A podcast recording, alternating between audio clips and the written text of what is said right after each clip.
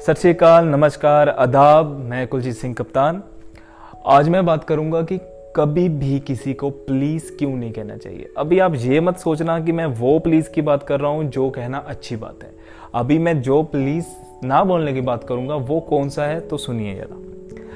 क्या होता है कि कभी मान लो कि मेरी सिचुएशन बुरी है, अच्छी नहीं है, मैं कोई डील लेने जा रहा हूँ, मैं कोई काम ऐसा करने जा रहा हूँ तो मैं शॉपकीपर को कह रहा हूँ प्लीज़ ये कर लो प्लीज़ मेरी हेल्प कर दो प्लीज़ ये कर दो। नहीं होगा। प्लीज़ कहने से कभी कुछ नहीं होगा।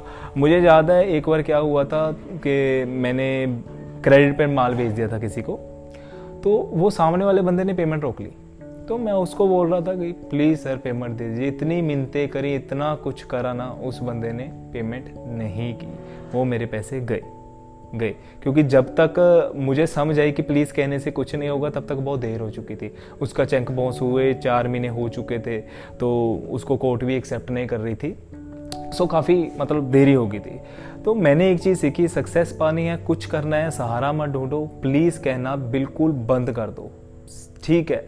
आप साबित करो कि आप अच्छे हो, आपके प्रोडक्ट में दम है, आपकी वॉइस में, आपके जो भी आप करते हो स्किल में, जो भी आप करते हो, उसमें दम है, वो साबित करो। प्लीज़ बोलकर कुछ भी हासिल करने की कोशिश मत करो।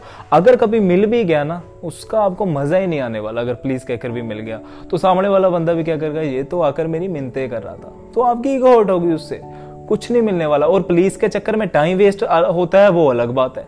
अब हम पुलिस बोलने पे लगे रहते हैं टाइम वेस्ट हो मैंने बहुत करा है भाई एक्सपीरियंस से कह रहा हूँ मैं आप सबको कि पुलिस बोलने के चक्कर में मत पड़ो। अगर किसी चक्कर में चक्कर में पड़ना है तो खुद को पुलिस बोलो। प्लीज़ यार, उठ के कुछ कर ले। खुद को बोलो कि प्लीज़ तू ही कुछ कर सकता है। प्लीज़ आलस छोड़ दे। प्लीज़ खुद को समझ जा प्लीज़ खुद के स्किल डेवलप कर। आईने के सामने खड़े होकर खुद को रिक्वेस्ट करो, ना कि लोगों को।